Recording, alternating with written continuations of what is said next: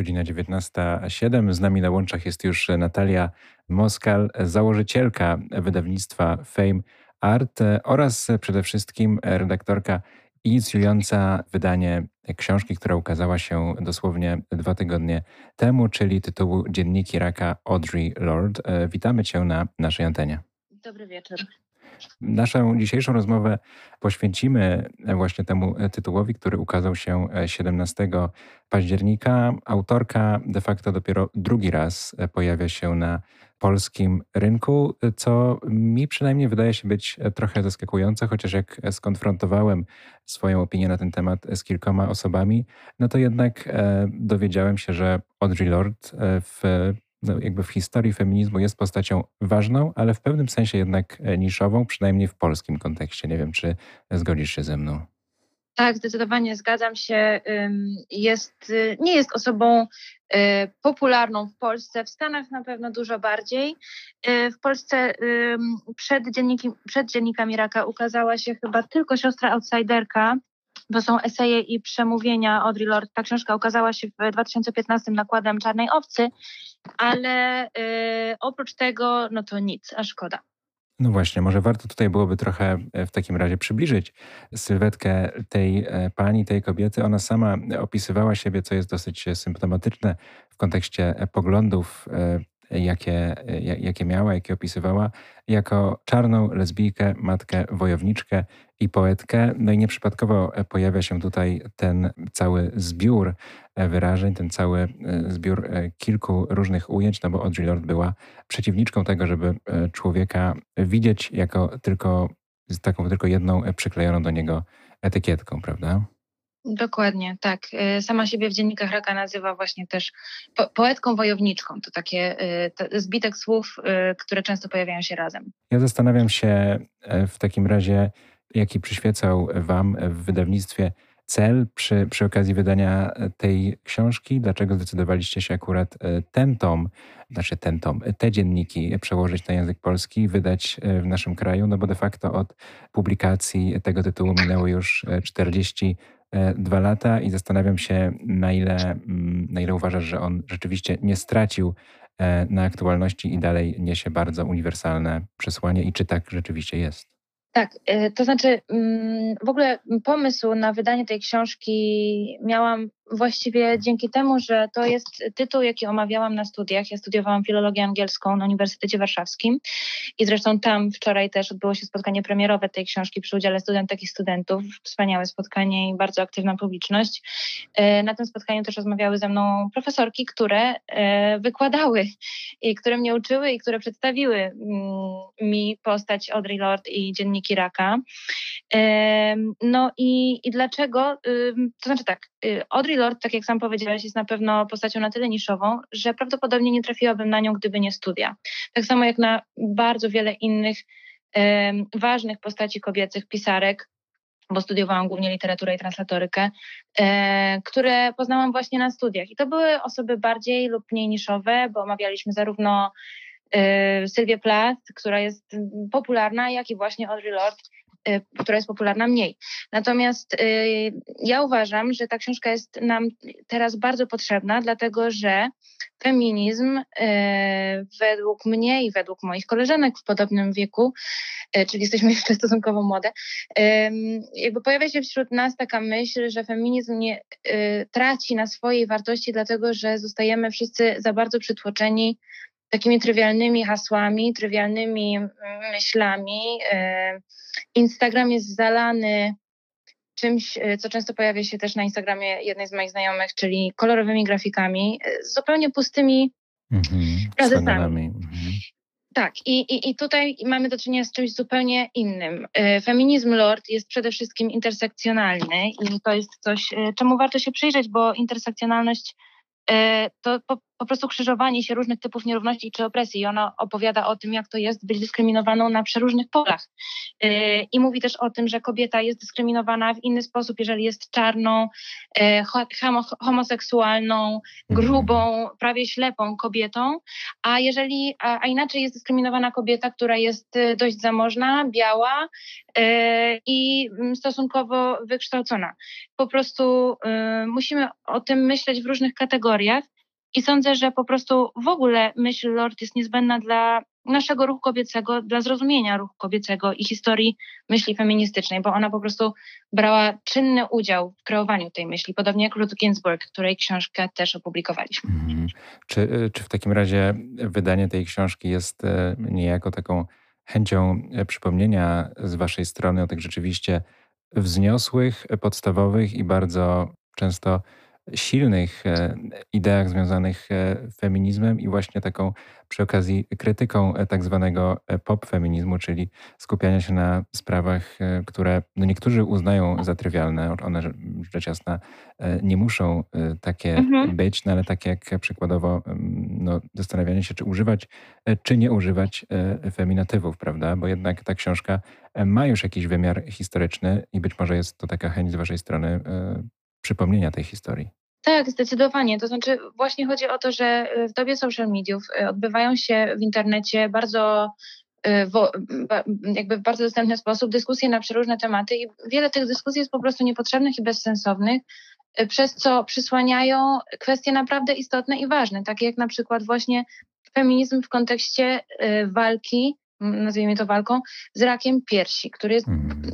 chorobą E, zalewającą nas wręcz, podobnie jak wszelkie inne formy raka, no ale jakby mówię o raku piersi, dlatego że rak piersi dotyczy w bardzo dużej większości kobiet. Są nieliczne przypadki, ale bardzo nieliczne, kiedy to mężczyzna choruje na raka piersi.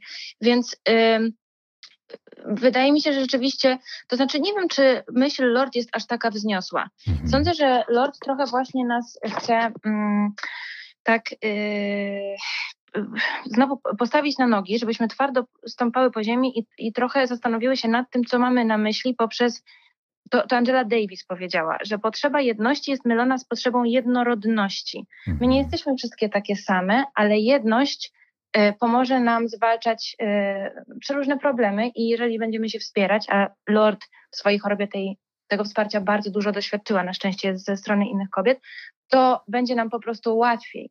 I wczoraj też właśnie na spotkaniu premierowym padło takie stwierdzenie ze strony mojej profesorki, że my musimy się po prostu, nie tylko my kobiety, wszyscy musimy się zbuntować, bo tutaj jest mowa o czymś, co jest bardzo poważną kwestią. Mówimy o chorobie, o zagrożeniu życia yy, i, o, i o wysokim yy, wskaźniku śmiertelności.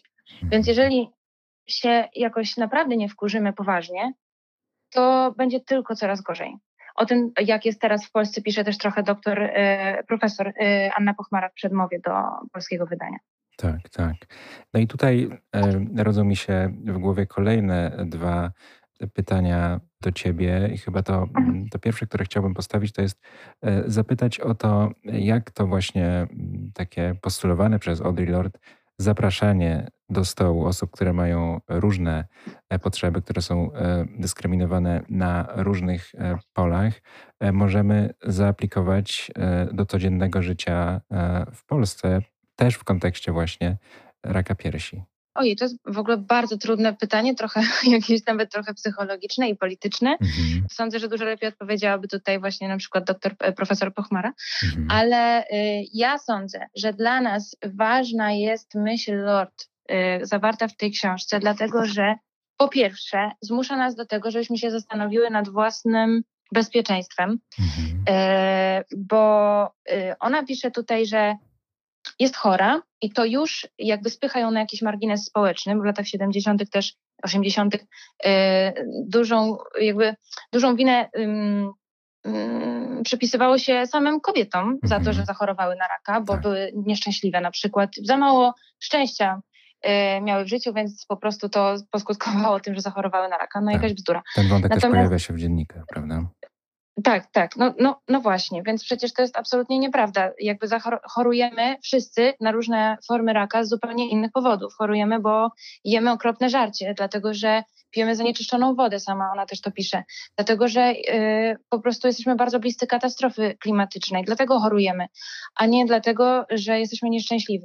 No po prostu tak nie jest, więc myślę, że musimy, po przeczytaniu tej książki, y, ja sama miałam takie wrażenie, że musimy się bardzo poważnie zastanowić nad tym, co z nami będzie, bo y, mamy słaby dostęp do służby zdrowia, mamy bardzo słabą opiekę medyczną, latami, miesiącami czeka się w kolejkach na, na absolutnie niezbędne badania. Mhm. Y, chyba, że kogoś znasz i jakiś profesor jest twoim przyjacielem albo przyjacielem przyjaciela, no to może wtedy dostaniesz się trochę wcześniej. I, y, I to jest jakby naprawdę duży powód do obawy, i, to, i ta książka naprawdę otwiera na to oczy, bo, y, bo to nie jest sytuacja, którą powinniśmy akceptować. Bo my w tej chwili żyjemy w takiej rzeczywistości. I jesteśmy do tego przyzwyczajeni. I jak y, ktoś mówi, że do diabetologa czeka dwa lata, na przykład moja mhm. przyjaciółka wczoraj mi powiedziała, chociaż jest lekarzem, ona sama, lekarką, no to, to jakby przyjmujemy to za coś normalnego. No dobra, no tak jest, takie są kolejki. No, no ale tak nie może być. Po prostu, yy, bo w tym czasie umrzemy. Więc, yy, więc to jest coś, co Lord bardzo yy, no, no tak dobitnie opisuje też w, swoich, w swoich tekstach, dlatego że ona trafiła do dobrego lekarza i miała dobrą opiekę i sama pisze, że jeden z najlepszych chirurgów w Nowym Jorku ją operował i, i dokonał mastektomii u niej. Mhm. No, tylko że też nie do końca wyjaśnia dlaczego.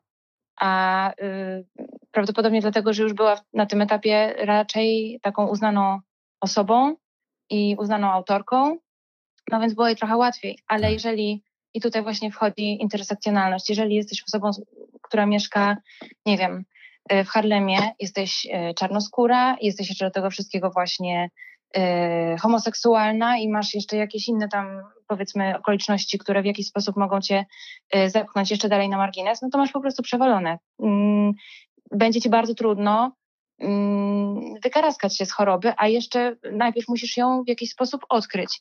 I raka piersi, o ile kobiety w dużym stopniu odkrywają same, no bo to jest wyczuwalne, o tyle yy, nowotwór, który znajduje się w innych miejscach Twojego ciała, jest bardzo trudno znaleźć. I czasami jest już po prostu za późno. Więc ona pisze o tym, jak bardzo, jak wiele, na, na jak wielu polach dyskryminowana jest ona sama i jak wiele jeszcze innych pól dyskryminacji istnieje dla osób mniej uprzywilejowanych społecznie. No właśnie, więc może w Polsce ten wymiar e, intersekcjonalizmu byłby taki, że ta różnica byłaby obserwowalna e, przede wszystkim w porównaniu ze sobą skali i wielkości miast, prawda? W sensie, że na tak, pewno dokładnie. występuje mhm. jakaś dyskryminacja, jeżeli chodzi o dostęp do, e, do służby zdrowia e, no, tak. w przypadku miast dużych i miast małych i e, wsi, więc może to jest też taki moment, żeby w, tym, w tej polskiej obecnej idei feministycznej zastanowić się, na ile ten feminizm rzeczywiście jest taki miastowy, ideowy, a na ile jest od tego no na koniec dnia powiedzmy sobie e, wprost, życia w jakiś sposób oddalony i odległy. Ja trochę e, tak. w kontekście mhm. też tego, co mówisz, czyli takiego manifestu, który miałby dla nas płynąć z tej książki, takie, takiego zachęcenia do tego, żebyśmy stanęli w walce po swoje prawa. Myślę sobie, że to dosyć bezpośrednio łączy się też z tym rozumieniem kobiecości przez Audrey Lord, która w zasadzie w trzeciej, ostatniej części tej książki pisze o sobie jako o Amazonce i jako o wojowniczce. Dokładnie. Tutaj ta część jest w dużej mierze poświęcona temu, czym jest kobiecość dla nas samych, a czym jest kobiecość, którą narzuca nam powiedzmy społeczeństwo, ale ona tutaj w dużej mierze odnosi się do samej służby zdrowia, do chirurgów plastyków, którzy należą do różnych stowarzyszeń i którzy po prostu narzucają pewien sposób swoją wolę kobietom, które przeszły mastektomię, nakłaniają je do tego, żeby mm, używały pewnych wkładek przejściowo. Y, ona akurat dostała taką wkładkę, która była zrobiona z wełny jagnięcej mhm. i nie chciała nosić tej wkładki, ponieważ y, no, po pierwsze była niewygodna, a po drugie była biała.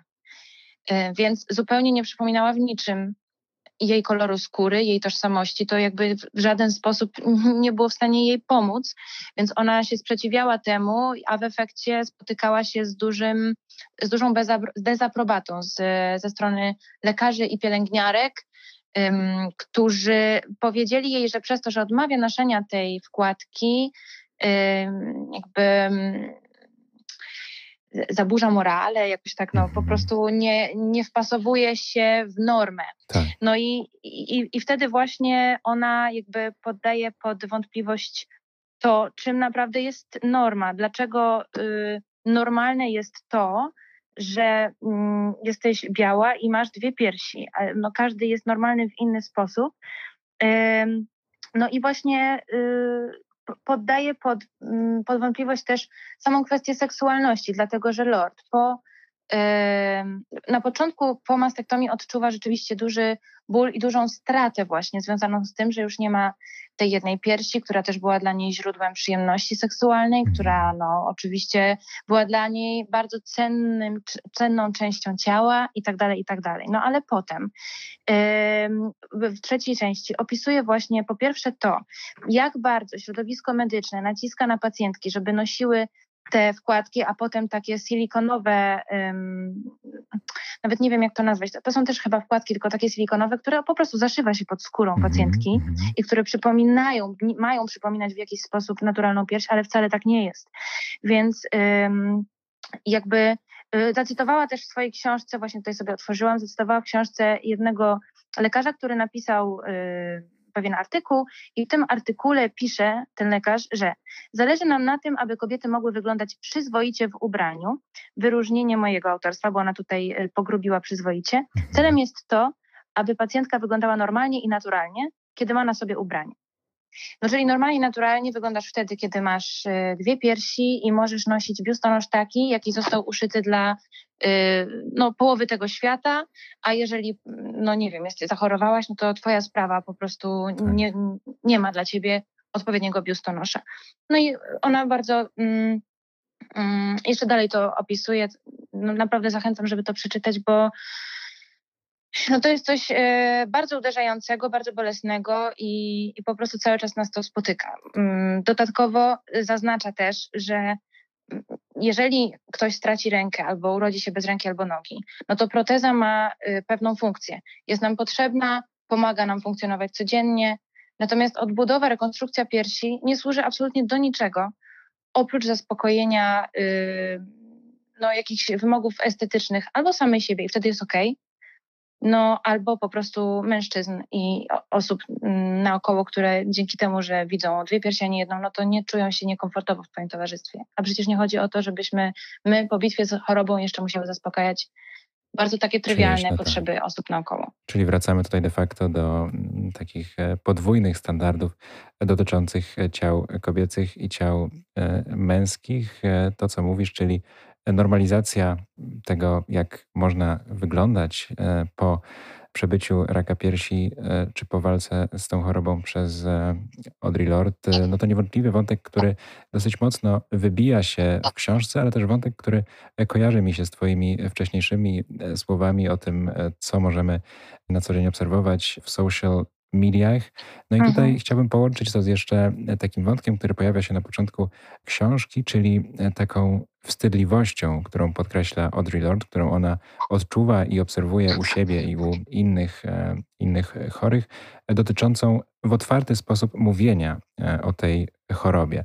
No i teraz zastanawiam się, czy no właśnie w dobie wszechobecnych zdjęć, e, wszechobecnego jakiegoś takiego upiększania i koloryzowania rzeczywistości. Zastanawiam się, czy rzeczywiście z tej książki myślisz, że może też obecnie płynąć takie przesłanie, żeby nie wstydzić się tej choroby, a jeżeli może, to zastanawiam się, czy e, wydając tą książkę, myśląc o jej, o jej wydaniu, jakaś taka refleksja gdzieś trafiła do Twojej głowy, że rzeczywiście rak piersi w Polsce jest sprawą wstydliwą. Tak, akurat e, w Polsce mamy do czynienia chyba z trochę czymś innym, bo e, o ile w Ameryce y, y, chirurgia plastyczna jest ogromnym, ogromnym biznesem tak. i po prostu tam się liczy bardzo zysk i ci lekarze zarabiają ogromne pieniądze. Ona to pisze, że koszt takiej jednej wkładki to w tamtych latach było 1500 do 3000 dolarów, a, a teraz to już jest na pewno dużo, dużo więcej. Natomiast ym, tam istnieje taki problem, że kobieta jest wręcz do tego w pewien sposób tak zmuszana, żeby, żeby się wpasować w normę. U nas istnieje inny problem. My, my po prostu mamy problem z brakiem dostępności nie, ty, nie tylko samej y, służb, jakby opieki medycznej, ale też y, z brakiem dostępności takich rozwiązań dla kobiet, które właśnie tak jak mówisz, jeżeli jakaś kobieta podejmuje, y, przechodzi mastektomię i podejmuje decyzję, tak, chciałabym Y, przejść, chciałabym mm, rekonstrukcji tej piersi i, i, i, nie chcę mieć jednej piersi, albo, albo nie chcę po prostu zrezygnować całkowicie ze swoich piersi. Chcę je mieć, chcę je y, zrekonstruować. No tylko, że bardzo mały odsetek kobiet może sobie na to pozwolić, bo tak jak mówisz, kobiet mieszkających w dużych miastach jest mniej niż kobiet mieszkających w malutkich y, mhm. wsiach czy małych miasteczkach, one tam siłą rzeczy zarabiają mniej, mają mniejszy dostęp do y, mm, opieki medycznej na wysokim poziomie, do wykwalifikowanych bardziej lekarzy niż tylko po prostu lekarz rodzinny. Nie, przez tylko nie mam na myśli, że to jest y, mniej Jakaś poważny uraza, no tak. zawód, tylko po prostu no, lekarz y, w, tej, w tym wypadku jest potrzebny lekarz specjalista, więc więc u nas problem polega właśnie na tym, że my nawet jakbyśmy chciały, to niekoniecznie możemy sobie na to pozwolić, ale to już jest i tak y, problem jakiegoś y, kolejnego rzędu, dlatego, w pierwszej, dlatego że w pierwszej kolejności my musimy przejść y, gehennę, żeby najpierw się dostać do lekarza. I o tym też dużo wczoraj rozmawiałyśmy na spotkaniu premierowym. Wiele studentek się też odezwało i powiedziało o swoich własnych doświadczeniach. Dwie studentki powiedziały o swoich mamach, które były chore na raka i które po prostu y, nie, do, nie dostały stosownej opieki medycznej. No i ja też mam podobne doświadczenia, bardzo zresztą świeże. Mhm. Więc, więc też no, jakby trochę z innej perspektywy czytam teraz też ja, Lord, dlatego że jestem dosłownie chwilę po utracie bliskiej osoby. Tak. E, I, I wiem po prostu, z czym to się je. Y, wiem, jak ciężko jest y, po prostu zdobyć miejsce u lekarza, y, żeby, żeby zdiagnozować raka, żeby go leczyć, żeby przejść operację żeby, i żeby ta operacja została przeprowadzona przez lekarza, w ogóle specjalistę, no to przecież to jest bardzo, bardzo trudne. Kolejki są bardzo długie, lekarzy jest mało. Oczywiście oni mało zarabiają, więc dlatego jest ich mało i tak dalej, i tak dalej. To jest koło zamknięte, ale prowadzi to do naprawdę katastrofalnych skutków. I mm, mając możliwość obserwowania tego naprawdę z pierwszego rzędu i bardzo przeżywając przeróżne okoliczności związane z, e, e, no, z rakiem, akurat nie chodzi tu o raka piersi, ale no po prostu to jest coś makabrycznego. I to jest trudny temat, ale mm, z racji tego, że mamy teraz miesiąc październik, miesiąc walki z rakiem piersi, warto naprawdę o tym mówić i pochylić się nad tą książką czy nad inną publikacją na ten temat i zastanowić się, my musimy po prostu się bardzo zmobilizować, bo będzie nam, jest już ciężko i będzie nam jeszcze, jeszcze ciężej. A to, co bym chciała jeszcze przeczytać w dziennikach raka, że brakowało mi trochę tego, chociaż oczywiście to jest perspektywa samej autorki, która była chora, ale chciałabym przeczytać jeszcze jakąś narrację, która byłaby napisana z punktu widzenia jej partnerki albo kogoś, partnerki kogoś innego, partnera kogoś innego, yy, kto opowiada o tym, jak, jak przeżywał właśnie tą chorobę z nią. Bo tutaj jest bardzo mało napisane o Frances, czyli o partnerce Audrey, która bardzo ją mhm. wspierała, no ale to pisze autorka. A, no tak. a ja właśnie jestem też bardzo ciekawa tego, jak czuła się w tym wszystkim ta jej partnerka i jej przyjaciółki i jak one to przeżywały, bo to też jest coś, czego Polsce nie mamy, czyli opieka nie tylko pacjenta, ale też bliskich tego pacjenta, którzy muszą sobie psychicznie poradzić y, z chorobą i psychicznie też muszą wesprzeć właśnie samego pacjenta. No to być może e, to będzie jakimś potencjalnym pomysłem na Wasze kolejne e, wydawnictwo. Podkreślasz tak. niewątpliwie w tej swojej wypowiedzi wielowątkowość, wielowymiarowość i no, de facto nieskończone możliwości w interpretacji tego tytułu Audrey Lord. No więc niewątpliwie możemy podsumować naszą rozmowę tym, że mimo upływu 42 lat od wydania tego tytułu. Dalej jest on w pewnym sensie na czasie i dalej możemy tam zaglądać w poszukiwaniu różnego rodzaju refleksji dotyczących naszego bieżącego życia. No i tak jak mówisz, dosyć fortunnie zdaje się premiera tego tytułu w Polsce, premiera tego tytułu wydanego w wydawnictwie Fame Art zbiega się z miesiącem, jakim jest różowy październik, czyli miesiąc świadomości raka piersi. To na sam koniec rozmowy zapytam jeszcze Cię, gdzie można tą książkę dostać? E, super, tak. Książkę można dostać na naszej stronie internetowej famart.pl i bardzo zachęcam do tego, żeby kupować bezpośrednio u wydawców, bo to jest ogromne wsparcie dla nas. Rynek książki jest niezwykle trudny, ale można też dostać w wybranych e, księgarniach e, kameralnych w Polsce, na przykład w księgarni Charakter w Krakowie, w najlepszej księgarni w Warszawie. Szczegóły i listę księgarni znajdziecie na naszych profilach w mediach społecznościowych. O, Moda na czytanie, Bukowski też między innymi. E, natomiast jutro też w Lublinie odbywa się spotkanie wokół tej książki z tłumaczką Anną Dzierżgowską i ze mną. E, będziemy w Galerii Labirynt w ramach Festiwalu de Makijaż rozmawiać o tej książce i tam też będzie można ją kupić, więc kto jest w Lublinie, no to bardzo serdecznie zapraszamy. Mam nadzieję, że będzie jeszcze okazja na antenie radioaktywnego porozmawiać w ogóle o historii i kontekście powstania wydawnictwa Fame bo ja dzisiaj wczytałem się w tąże i przyznam, że byłem dosyć e, zaintrygowany. O kurczę, czyli jednak za dużo gadałam, przepraszam. nie, wcale nie, wcale nie. Po prostu mieliśmy E, za mało czasu i zrzućmy to na jego właśnie karp. Okay. Naszą gościnią była e, Natalia Moskal, e, założycielka wydawnictwa Fame Art oraz redaktorka inicjująca wydanie dzienników, które nazywają się dziennikami Raka Pióra Audrey Lord. Dziękujemy Ci bardzo za rozmowę. Bardzo dziękuję.